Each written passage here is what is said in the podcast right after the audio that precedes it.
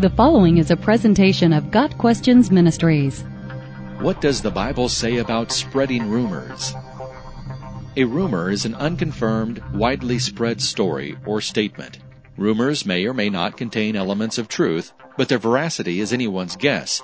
Rumors can carry no factual certainty. Rumors are also known as gossip, and the Bible has a lot to say about that. Scripture warns against spreading rumors and those who engage in gossip. Proverbs 20 verse 19 says, A gossip betrays a confidence, so avoid anyone who talks too much. Words are powerful. They can build up or destroy. James 3 verses 2 through 12 instructs us to control our words, stating in verse 5, Consider what a great forest is set on fire by a small spark. Spreading harmless rumors, then, can cause great destruction. God desires that we use our words to praise Him, to speak wisdom, and to encourage and edify each other. The Bible often includes gossip in lists of specific evils. Spreading rumors is so repulsive in the Lord's sight that He made a prohibition against it in the law He gave to the Israelites. Leviticus 19 verse 16. 1 Timothy 5 verse 13 sternly warns against using idle time to spread slander. In Proverbs 17 verse 4 implies that those who eagerly listen to gossip have low character. So why do we enjoy the rumor mill? Proverbs 26 verse 22 gives one reason. The words of a gossip are like choice morsels. They go down to the inmost parts. There is a delicious thrill in hearing scandalous information about someone we know or wish we knew. Jealousy is often the root of spreading rumors. When we learn the real reason someone did something, we can alter our opinion of him or her and make ourselves feel better by comparison.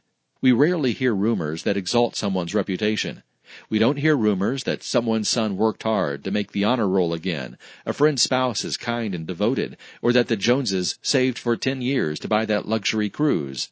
That kind of information is not a choice morsel.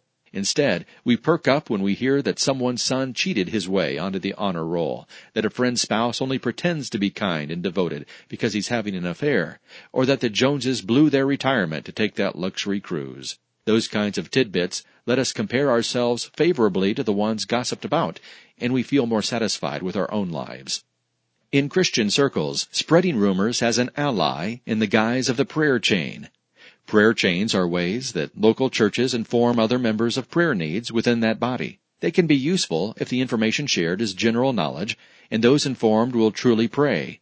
However, many times prayer chains can become excuses for speculation and rumor as the story grows with each telling. A prayer chain can become a real life example of the party game telephone, with the last person on the prayer chain receiving information that bears little resemblance to the original request. When this happens, it is nothing more than spreading rumors and can be destructive to individuals and churches. Proverbs 26 verse 20 gives us the antidote for spreading rumors. Without wood, a fire goes out. Without a gossip, a quarrel dies down. We cannot stop all rumors, but we can refuse to participate in them. We can break the telephone chain and refuse to pass it on. When we hear slanderous news, we should go to the source and check it out. If we are not part of the solution, and the person we are telling is not part of the solution, then the news is not ours to propagate. Our sinful natures enjoy possessing a juicy morsel of information that would gain us attention in the telling. But when we are willing to recognize the selfishness of that desire, we can repent of it and dedicate our mouths to the glory of God. Got Questions Ministry seeks to glorify the Lord Jesus Christ by providing biblical answers to today's questions. Online at GotQuestions.org.